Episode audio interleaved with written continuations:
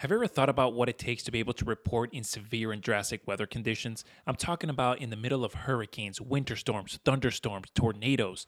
Well, today I get to talk to who may be Taylor Swift's favorite meteorologist, Tevin Wooten. He is a former meteorologist at the Weather Channel and now currently at NBC 10.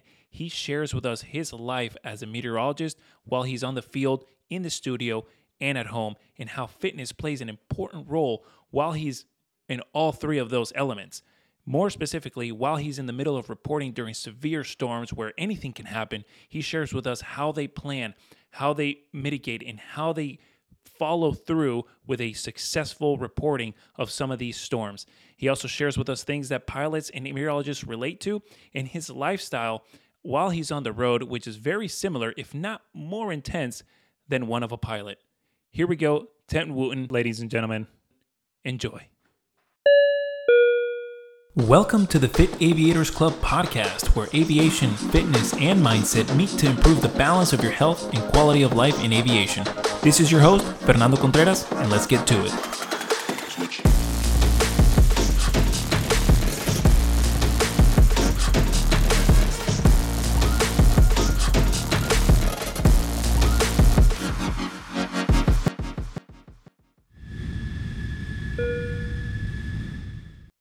This episode is brought to you by BJ Clean. Look, it's already bad enough that the majority of the foods that we find out there have chemicals and preservatives, so why would we do that to our hair and skin as well?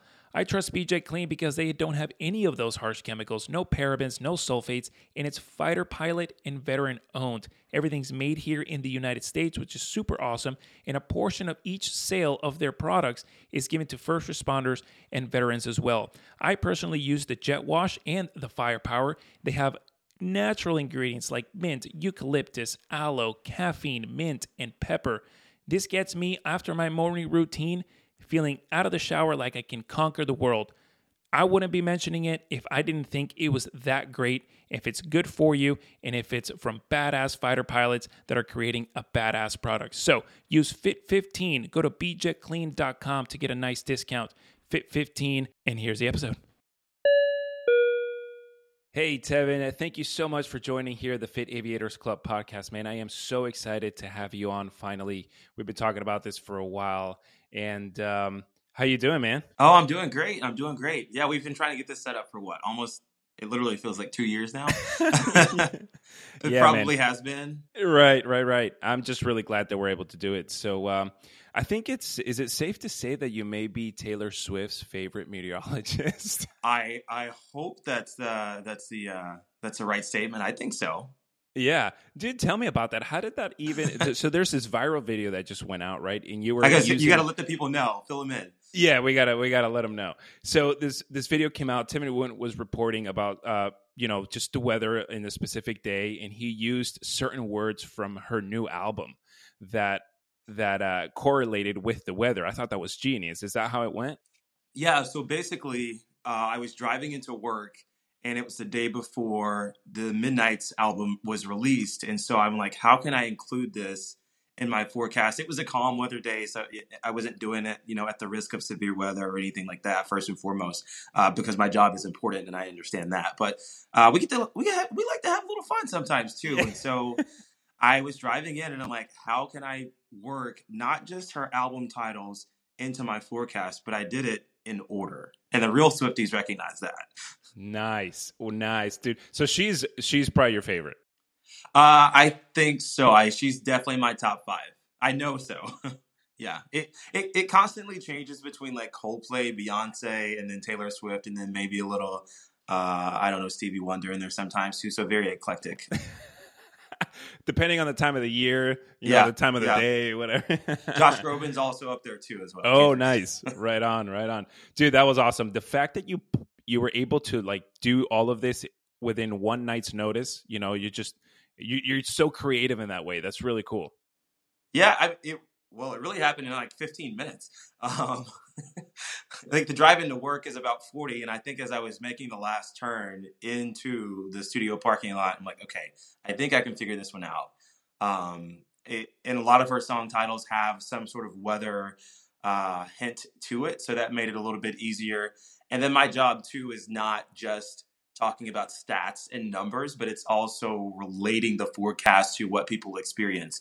Um, and that in and of itself is sort of like songwriting too. You're relating one person's experience to millions and millions of people, which is what Taylor Swift does every day. That's incredible. You have a fantastic mind for that. I thought that was that was really really cool. Even Mario Lopez was like, "Hey, yeah. dude, check this out." that may have been the second cool thing to come out of that. I did an interview for uh, uh, Access Hollywood, and Mario Lopez like got to tell my story in a very succinct way, but uh, still pretty cool to get that shout out from him. Like Mario Lopez might be the most celebrity, the highest celebrity celebrity who's ever said my name, if that makes sense. Absolutely. Oh my God, that's awesome. That's really cool. So I think now our audience understands your your profession, which is you know being a meteorologist. You you previously were at the um, at the Weather Channel where you were reporting, and, and I actually saw you. I remember when I was flying. Uh, I can't remember. I think I was in Norfolk, and I I was working out, dude. And then there was some severe weather happening, probably some hurricane going somewhere, and I'm like, "Yo, that's Tevin." Yeah, that's Tevin. really, really cool. Um, but now you're actually a meteorologist for for NBC Studios in um, in Boston. Yeah.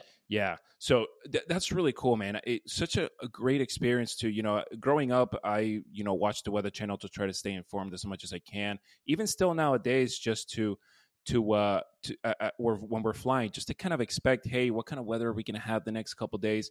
Um, but in this new role that you have now with NBC in Boston, it's more of a local kind of kind of uh, reporting, right? Yeah, yeah, it is. I, in the Weather Channel, I'm glad you mentioned that because that's where a lot of people still get their weather from, be it an app or on TV. You're talking about being a pilot. Obviously, you need to know the weather. Right. and we, while I was at the Weather Channel, that was one thing top of mind for everyone: is how can we get someone that's a pilot or a construction worker or a school teacher their forecasts, and you have to do it again in a very succinct way. Uh, now, my new role in Boston is still first and foremost meteorology. Uh, but I'm talking to a specific area now, at least on TV. There's one audience. Online, there's a much larger audience. Um, and, and, that's where I still enjoy uh, the heavy lift in my work is not just what I do on TV. I think what I do on TV is now baseline. And what we do as meteorologists online and uh, through apps and things, we have a channel on Peacock, we're on Roku, or online all of those platforms as well. We have to feed all of that too. So there are multiple different channels and avenues to to get the information out. And sometimes it's severe weather and winter storms, and other times it's you know little science segments that I like to do and communicate as well. But it's really cool to communicate the science. People are so sometimes frightened of weather, be it thunderstorms or hurricanes. But these are all intricacies that you could teach a and then prepare for b uh, for the safety element too. That's incredible. I think from the standpoint of education, not just relating information. Uh, you know, I follow you on on social media, your Instagram. What's your hand? What's your handle again? It's T Wooten. Uh, at Tevin Wooten. Yep. At just Tevin my, Wooten. On I think every platform is that. T, uh, Facebook, Instagram, TikTok, all that. Yeah. So I've been, you know, I've been, we've been following each other for a while, and uh, I love the educational posts that you make. Sometimes with either at schools or you're just teaching kids on like little science projects that just get people to understand the basics. And I think that goes so much farther and beyond than just like throwing information out there because people can throw information out there and without understanding the basic or the general concept of something, it may mean not nothing to them, you know. So I think that's really cool. Yeah. I- a forecast is only as good as it's communicated. I could give you the most 100% verified, correct forecast possible, which does happen, by the way, more often than not for meteorologists. I could yeah. give you that information, but if you don't understand it, you might as well throw it in the, in the trash or in the garbage. Um, right. and, and, so that communication element and that comprehension element is very important.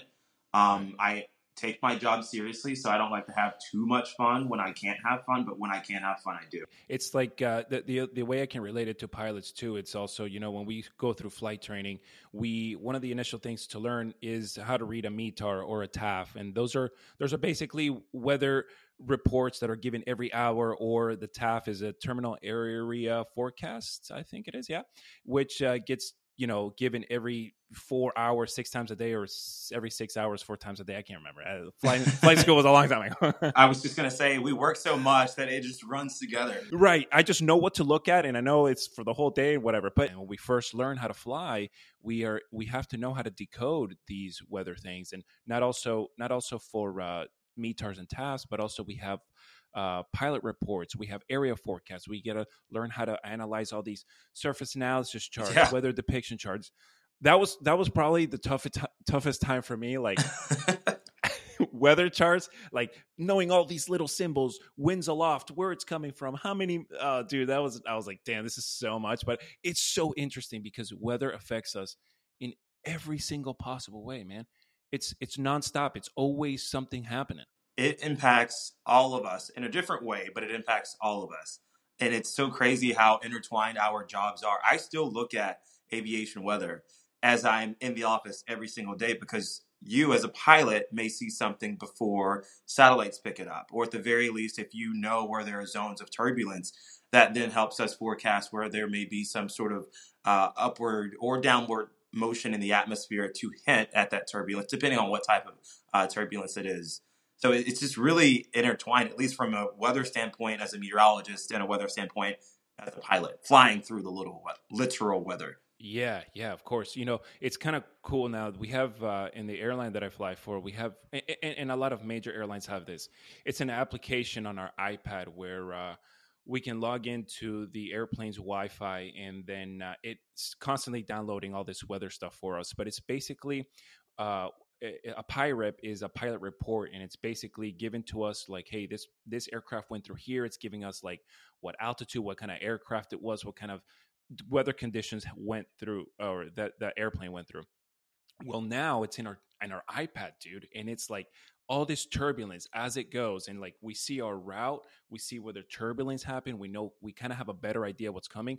Obviously we can't know when every single type of turbulence is going to happen like but this app allows us to be able to have a better understanding. If a plane went through a little bit of turbulence they will they will it, it, the app will actually record it and then it'll show up in everybody else's application. So i think that's technology with weather is becoming so like more in like hands on. For people that don't understand turbulence, it's just a bump in the road, basically. So, like, if you're going down, I don't know, I 95 and you see a zone where maybe it's not as paved or as smooth, that's your turbulence just 30,000 feet in the sky. Exactly. Same. Exa- it's a, that's a perfect description of, of turbulence. You know, I like to tell people it's just a, you know, for airplane to have good lift, it needs a smooth airflow over the wings and below the wings. And whenever that airflow is interrupted, whether changing wind direction or changing velocity, or maybe there's convection, convection is just like, you know, particles moving up and down.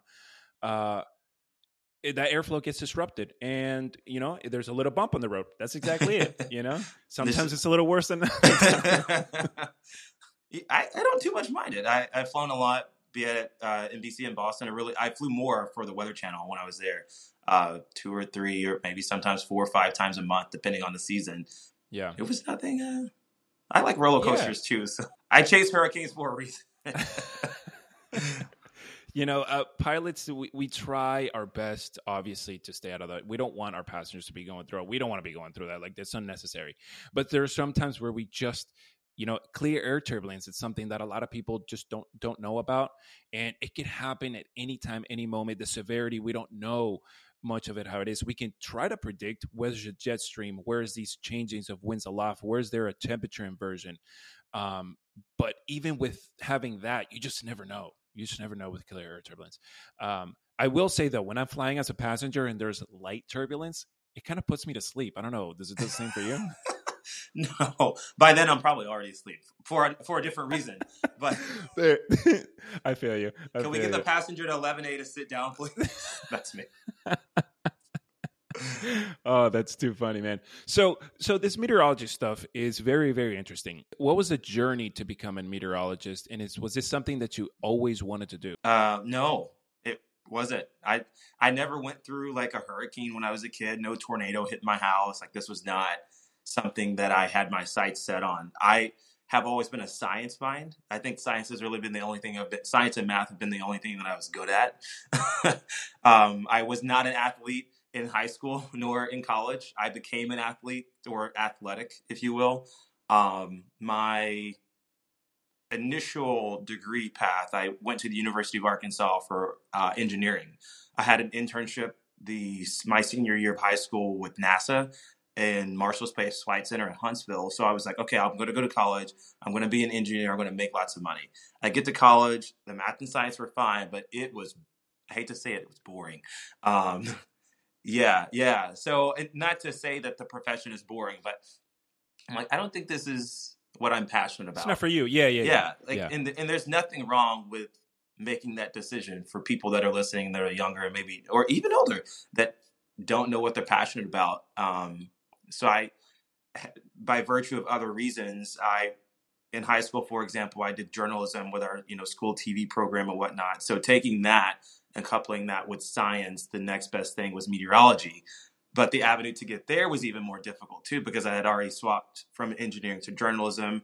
The school that I was at did not have an uh, uh, meteorology program, so I had to finish my degree in journalism while interning in meteorology while then trying to get internships, more internships in meteorology, while then applying to schools to be meteorologists. So it's been sort of a, uh, a turbulent ride to uh, to get to where I am.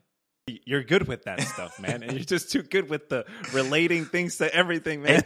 And, well, that's what life is. It, it, it's crazy how journeys will take you from one spot to the next to the next. And no matter how, I'm a huge planner. I carry a planner on paper every single day. But no matter how much I plan, there are still things that are unplanned that are out of my control, and that's what life is essentially.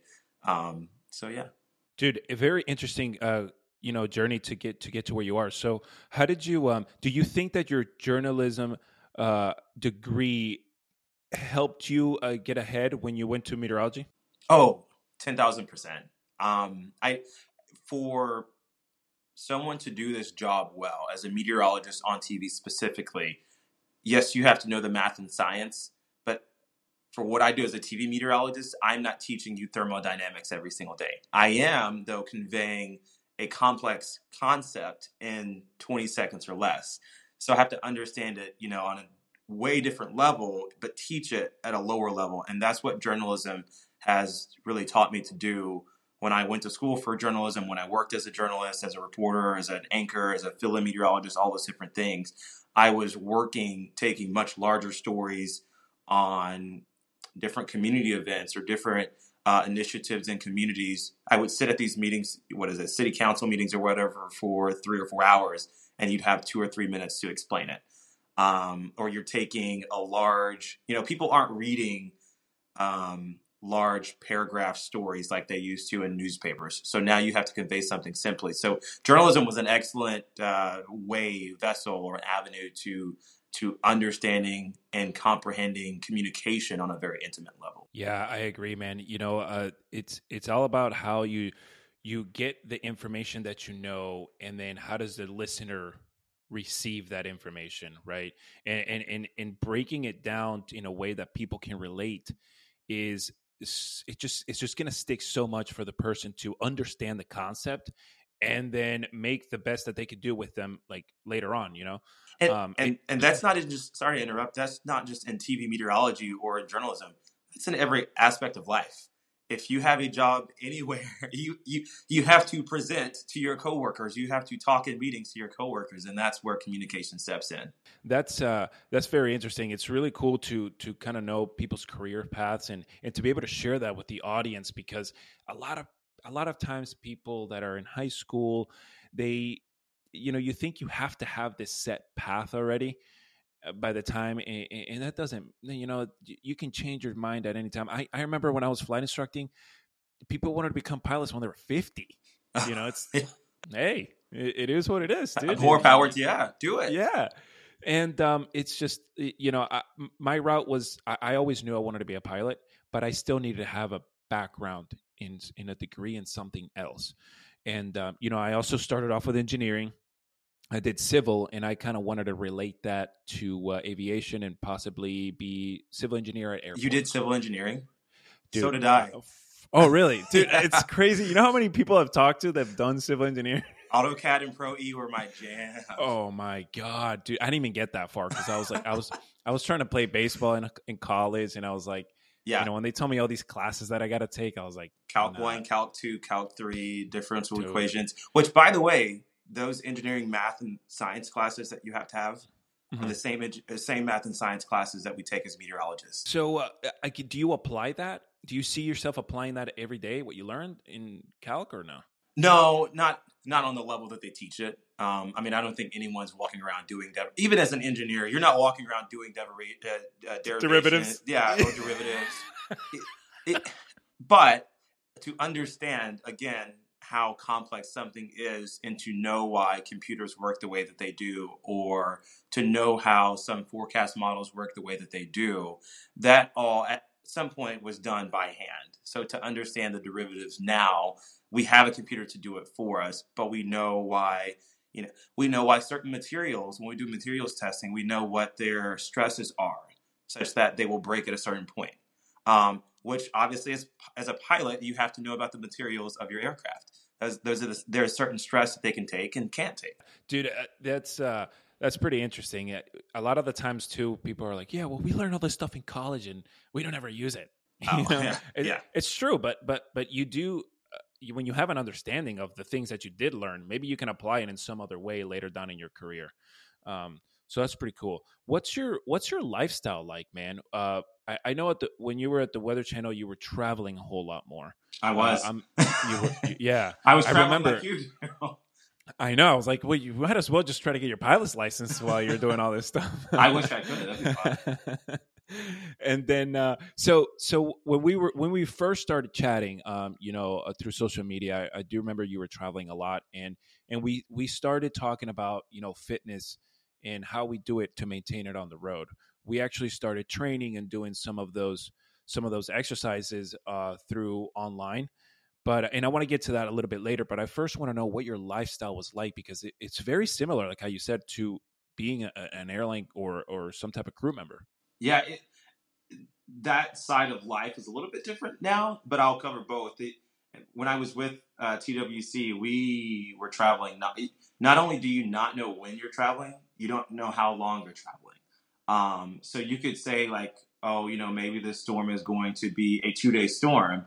However, if it has a two week impact, you're going to be there for a long time. So you really have to prepare. I was a Boy Scout uh, when I was growing up. Well, I didn't reach the Boy Scout level or Eagle Scout level, rather, but the the basic premise was always be prepared. So I would pack essentially a trunk with with everything in it, all the clothes that I would need for winter and summer. So even if I was traveling in one season, I could be shipped to another location. Um, yeah, so you have to prepare for everything. And even after hurricanes, by the way, there are some cold fronts that come through. Things get cold at night. You don't have power, so you can't use heat. So you have to bring plenty of jackets. Um, but to talk about the fitness schedule, I traveled with uh, resistance bands. I just bought a set of those because at the very least that gives you some tension to to get some muscle. I would be out in the middle of in between live shots as they're called. I would do different little workouts with. I remember taking my uh, resistance bands and wrapping them around the tire of the vehicle so I could essentially do uh, uh, extensions or curls rather. So wow nice get in where you fit in was my motto then. Um, and I then love it I and then it sort that. of leveled out uh, as we you know we hit cruising altitude things leveled out and we were able to start working out you and i uh, routinely uh, via zoom or via uh, facetime or whatever. And then now it's i could wake up every day at 5.30 in the morning and go to the gym uh, here in boston. Or we have a gym in my office which is really cool. So sometimes i work longer shifts and it is a nice nice gym. Oh i bet. I bet. Dude that's that's what a what a life what a change in lifestyle huh? Yeah, yeah, and it's it's made a difference. I've been able to tell my sleep schedule is more routine, um, which I didn't sleep a lot. I still don't sleep a lot, but I sleep more scheduled, not a lot. sure fair enough at least at least there's structure yeah, but, but yeah, the, the the length in that structure is what you're trying to you know it, Tevin, that's awesome because that's being really resourceful in how you are applying you know uh the importance of fitness in your life you know when you were traveling that that's really good. I mean i'm i'm sure you know in the middle of a storm you're there like doing your curls and stuff like get it when you can man because Yeah. if not you, those little things you just let them pass. And those opportunities that you you can do something it's just uh, if you let it go you don't build on habits right? Because you probably don't have any other time. Do you probably report like 12 13 hours in a day and in between that it's you do what you can do. But probably the hardest thing for you in that kind of like uh, you know you don't know how long you're going to go for or how soon it's probably the nutrition. It is. Nutrition was huge and and there were times where if you didn't prepare um, you would have to eat whatever you could find after a category two or a category three hurricane um, which I don't know. Thank God for Waffle House. Everyone jokes that Waffle House is the only place that doesn't close, but even then, their menu is not their menu. So there were. I don't want to give. I don't. I don't even remember the location. Actually, I do now that I say that, but I won't. I won't give them up like that. Like, thank goodness they're always yeah, open. Yeah.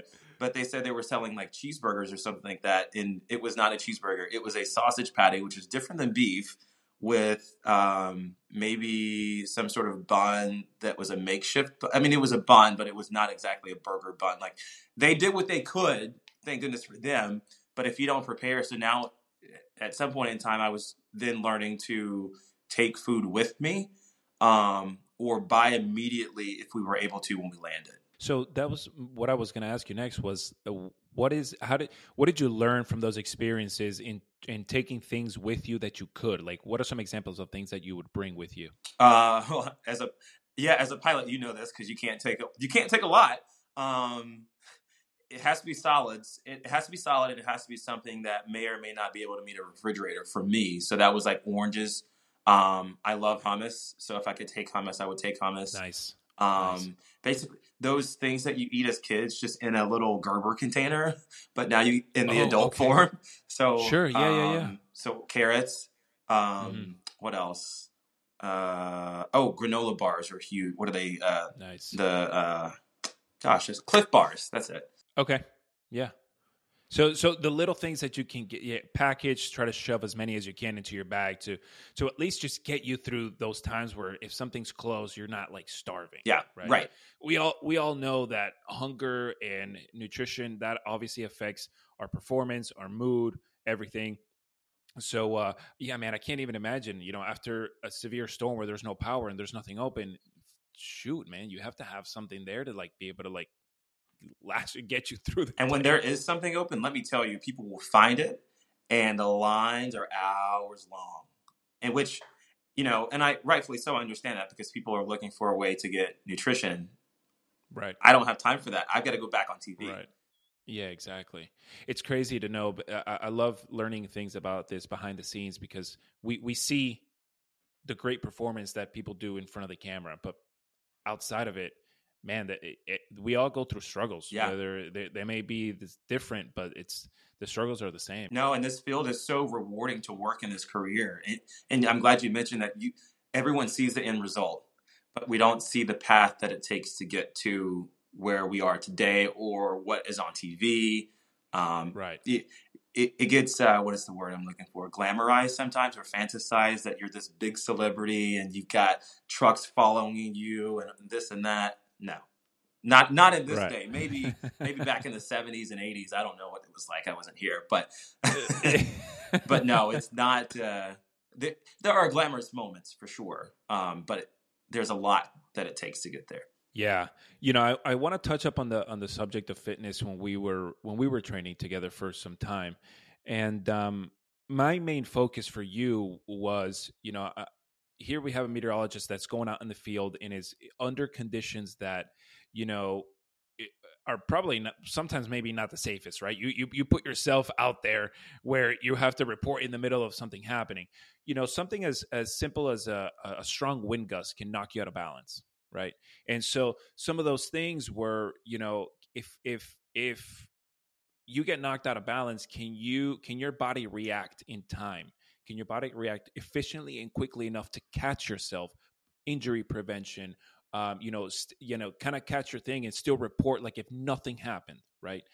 And and um, that's kind of like how I liked to train you. You did your own thing in the gym. You did your own resistance. Like you were very disciplined on that. And when we did the classes together, it was my time for me to like be able to get those little things you know train you on that and, and you learned a ton because you were you i mean i'm still sure you, you you are still improving but you would catch things really quick. I'm like tevin and then the next week i'm like okay dude wow you caught that on really well like your balance boom plyometric boom. I was like damn this guy's good. What are you talking about you not being athletic man? Well there's a certain element so the situational awareness is one thing. Um, i think i'm always l- looking for ways to improve um, be it in fitness or at work. Um, so that was or even when I was in school doing homework, there are always there going through life. There are always ways to improve. I know I'm not a fitness expert, so that's why I would always try to ask the question. Um, because if something didn't feel right, it probably wasn't right. And even if it's something minor, you know, if you correct it, then it's much easier to correct it in that moment than wait weeks or months or years down the line, be it for fitness, be it for things in the home or in the office. Um, so, so that fitness element I'm glad you say that I'm a little bit more athletic than I give my, myself credit for. No, absolutely, dude. When you said that, I was like, ah. that you know that mental ability though. That's athletes are agile. They're not just sports, you know, gods, but mentally they know when I when they're doing something wrong. I used to work for a football program at Arkansas, you know, the the Razorbacks, and to to see how they get coached on a very intricate and intimate level on the small things because the small mistakes can add up to be bigger mistakes. So when you talk about fitness, I mean that's uh, injury prevention is very important, um, but also prevention for your body down the line too. Do you do you find that a lot of the meteorologists who've been in the in the industry for a long time, and, I don't know this because you're the only personal mineralogist that I know, um, do they take fitness into consideration a, a lot as, as as as you do? Some of my coworkers do, or some of my like colleagues in the industry do, but I would say not for everyone. It's very hit or miss. Uh, it depends on it depends on what market you're in. It depends on how much money you have, because sometimes fitness is a little bit more expensive, depending on what level you know you're trying to accomplish. Um, your home life. There are people with two or three or four kids that can't always make it a priority.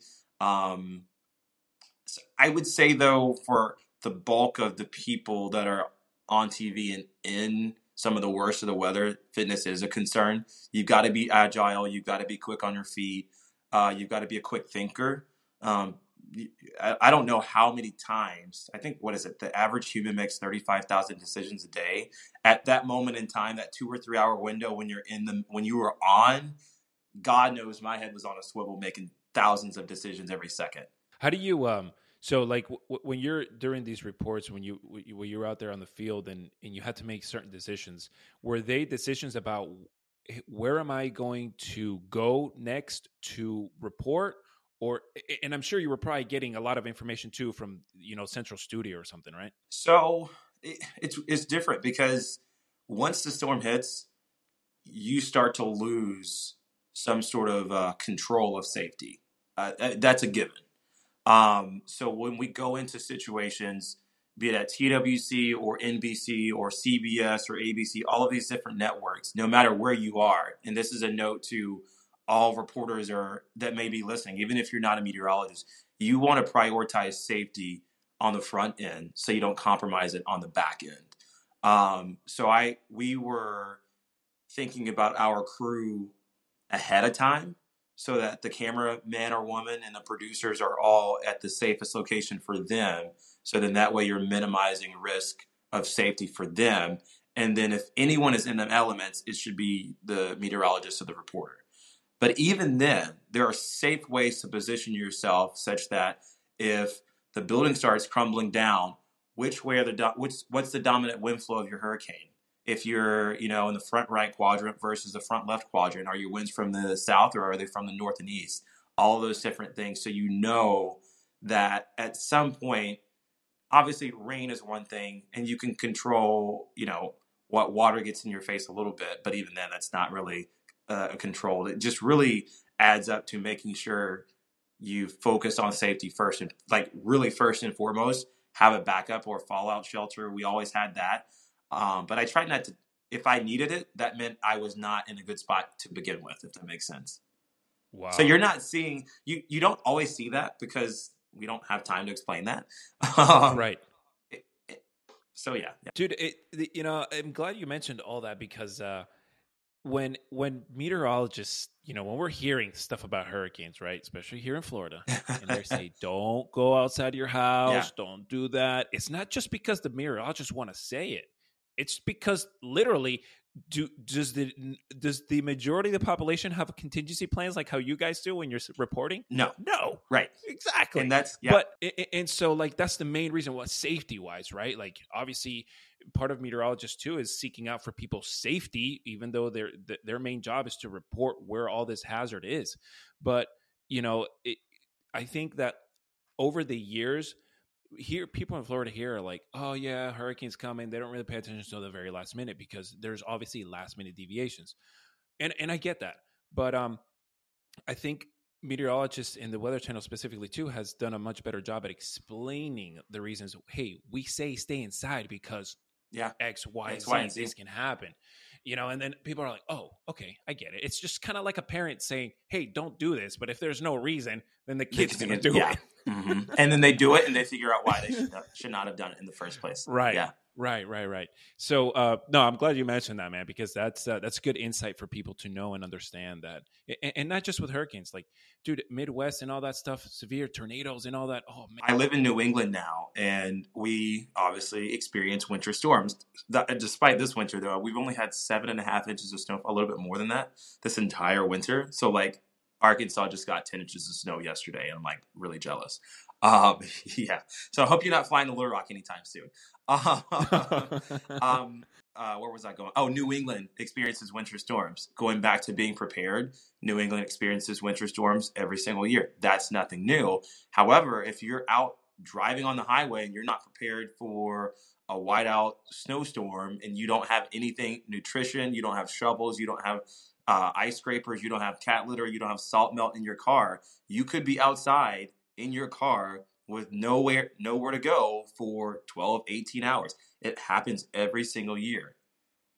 Especially there are so many interstates that get jammed up and bottlenecked up in the middle of a storm and yeah. And then gas too, right? Like, oh right. Yeah yeah. Uh, how would you say the difference is? Like, uh, is this your first winter in in Boston or second? first living in boston. But i obviously have gone through several storms here. Right, right, right. No, yeah, yeah, yeah. So, so, uh, well, well, I mean, that's different living l- living in the actual thing because you you got to prepare like how you do. I mean, you prepare regardless. But uh, how would you say that that's your lifestyle's a little bit different in terms of that? Uh, you know, having winter storms where previously where you lived before you didn't. it was tornadoes and hurricanes previously and now it's uh, the opposite end i You have time. You have time. You know the storm's coming. yeah you, you've got time but at the same time sometimes time isn't your friend. If you if you slack if you don't prepare if you know you wait to the last minute you're going to be at the store with everybody else trying to get gas which thankfully we haven't had a, a, a severe winter yet but there's still time um, for that to occur. So I, I know for me it's because my commute to work is almost 30-ish 35 40 minutes depending on the day. Um, so now i have the element of a commute to plan for like a potentially lengthy commute depending on the scenario um, so you don't you have time but you don't have a lot of time i don't know if that makes sense Well, if if you are proactive about your time, you will have it. right You yeah know, you will definitely have it. Um, so, you know what? Some of these trends that we see with winter storms being more serious certain years and others, uh, what is that linked to? Is there something that causes winter storms to be a whole lot more aggressive in some years than in not? How come that happens? well aggressive in which way more snow more wind more rain more flooding Yeah, all of those different things I would, I would say with uh, the the most that I hear is is it's snow, like the snow and the t- and the temperature. Yeah. Like you know, I live in Florida, so it's like we, the temperature here is pretty Pretty con- constant, yeah. hot and humid. I- in New England, it's different. Our winter temperatures since 1970, at the very least, uh, so the past 50 years, 50 or 60 years, have increased by about two degrees. So if you translate that on average, that's to say that there could be some deviations, you know, above and below that. Um, we've gone from an average winter temperature of about 30 to 31 degrees to now 32 to 33 degrees. That's not including this year, which we have really, I, I think we just had one of the warmest Decembers on record. So far, our winter has been fairly mild. I think it was 55 this morning. Uh, this morning. Wow. Yeah, we had a winter we had a winter storm come through yesterday. It was 55 this morning. That being said, that winter storm contained more rain than it did snow. Um, and in part, if you look at that average temperature going from below freezing to above freezing, that will deviate the sort of DNA, if you will, of that storm. And it doesn't contain that cold component. So you still, you know what an area of low pressure is. That's the storm itself. You can still get that same low through. It just may not be as cold as you'd like if you're a ski lover here uh, or a snow lover here in New England. That being said, the atmosphere, obviously, with some semblance of warming, will also sort of uh, the let's see, what is it? For every degree of warming, the atmosphere contains about seven percent more moisture, uh, and more moisture means the ability to hold more uh, water. Or I'm sorry, seven. For every degree, the atmosphere contains seven percent more water vapor, and that water vapor will then lead to potentially rainier storms or stronger storms. But with warming, I mean, you can correlate the two. Yeah. No, absolutely. And and usually most of the time with winter stuff, uh, you know, if a storm is related with either like uh, a, a, a cold front or a level of high pressure, it's going to be a little bit more severe, right? Uh, cold front and a high. Well, if you get so if you get a high pushing in behind a low, so the low and cold front is the storm itself, and the high pressure is what comes through behind it. And more than likely cools things down um, with the front itself. That being said, if you get a very strong area of low pressure and a very strong area of high pressure, there's going to be a fight in between those both. And that's what drives a pressure gradient. And the pressure gradient force then ratchets the winds up even more. So you'll you'll hear of storms bombing out or undergoing bombogenesis, which will then mean the storm is strengthening uh, depending on what spot of the Midwest or the Northeast or New England or maybe even uh, the Northern High Plains or Central Plains you are. Depending on where you are, you could be on the receiving end of a pretty nasty and gnarly storm. Uh, blizzard conditions, which blizzard, by the way, is winds at 35 miles an hour or greater for three hours at a time with uh, uh, um, visibility down to a quarter of a mile or less. So there's a technical definition to that too, which you can't fly into that. Well, I, I, you you can maybe land right before it starts, but at the on, on the before the onset. But once it really kicks up, if you don't have visibility, you're not landing that. I think uh, um, um, in most the, the the obviously the visibility is obviously a concerning factor, and and to not get so so technical with with the uh, aviation stuff, we w- there's approaches that we could do where we can land with zero visibility. Not wow. in my airplane specific, yeah. but it has airplanes capable of auto land can do a category three uh, approach to a landing.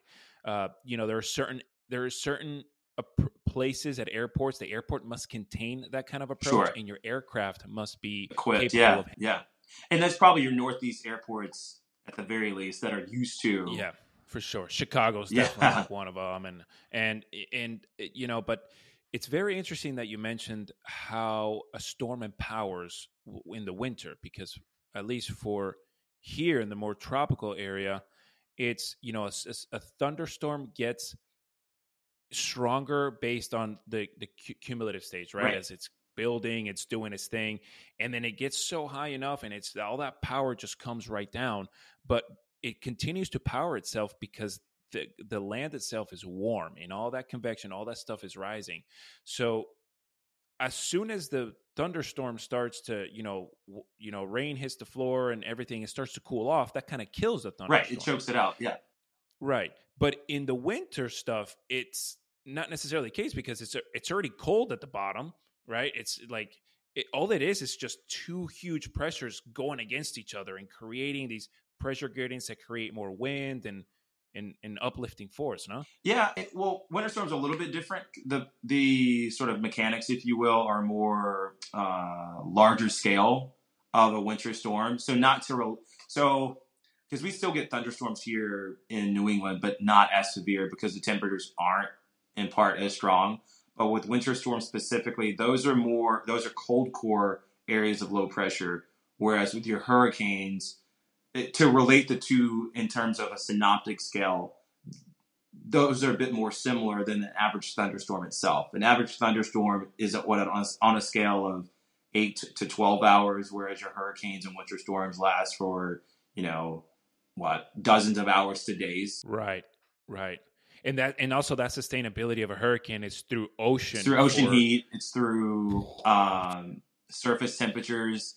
It's through lack of wind shear, um, and which is also a big oh, component yeah. too of for pilots, but also for storms. I like to think of storms as people. You and I grow. We start at the bottom and we grow taller. Well, you can't mm-hmm. tilt it over or else we're going to fall over. But what happens when you're vertically stacked? When there's no wind shear? And wind shear is just right. a change of speed with height or direction with height for folks that don't understand that. So if you have a wind up here that's going to knock you over, well, you're going to go down.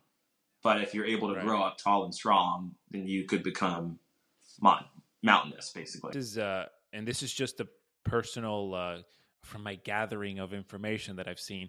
But hurricanes, when they get closer to us here and to the States, a lot of it depends on where a front is at the time coming from the west, right? Because that that front could either help it push it more towards, you know, back to the the east, or if there's no front at all, it's the the the the hurricane's just going to come through. Is that kind of like Sure. Yeah. Well, a front, or more so, uh, if you have a larger area of high pressure to it, their steering mechanisms, sort of like gears, um, in the lower levels of the atmosphere and the mid levels of the atmosphere where you guys fly, and then even above that too.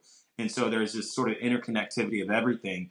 But essentially, you could look as you could look at a uh, you could look at a hurricane as sort of a, a running back for a football team, and then you've got this large area of high pressure that's a blocking high, or maybe a linebacker you're a running back and you're making it through that linebacker. Maybe so if it's a crappy linebacker or if it's a crappy area of high pressure, but more than likely, if that defensive back is there, it's not going to go through it, which sometimes may mean it's got to find an alternate path out. So if you're coming into your linebacker and you can't go through it, you got to turn and go somewhere else. Which then means you may be getting a double impact or sort of some sort of pivot of the storm, which pivoting of a storm is essentially as it's coming in, and that's not pivot is not a technical term, by the way.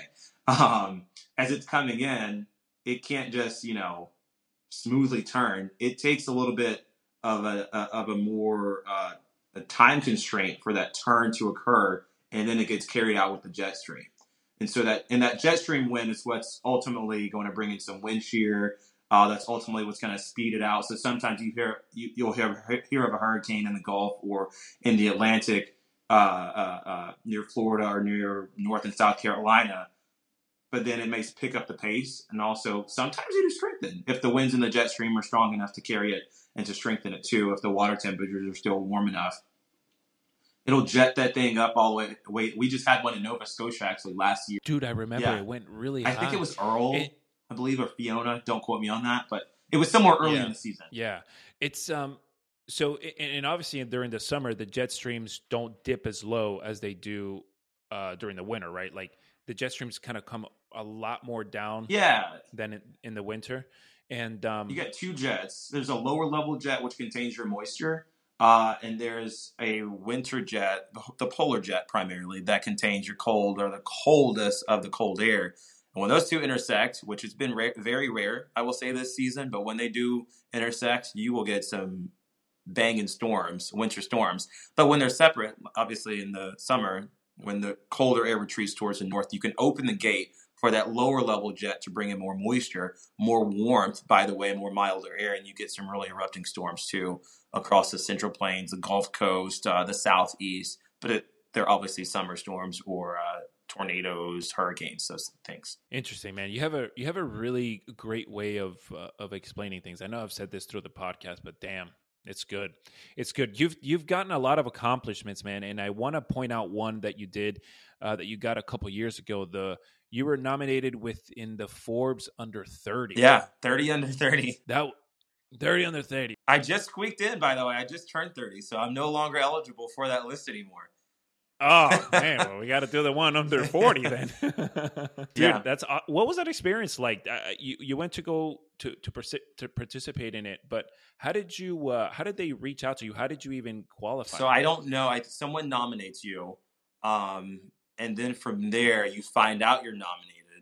And then from there, there's like this I don't know, it's like a 12 page Google uh, spreadsheet, Google document type thing where you have to answer a lot of questions. Some questions don't apply to you, but I look at it as a, as a job resume where even if it doesn't apply to you, you try to either make it apply or put in A or something like that, but never leave it blank.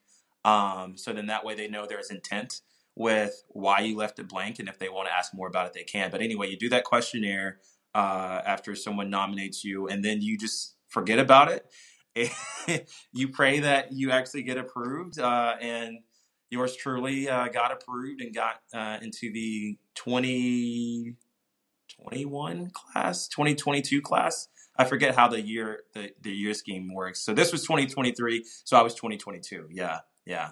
We went to New York to meet so many people young in their professions who are not.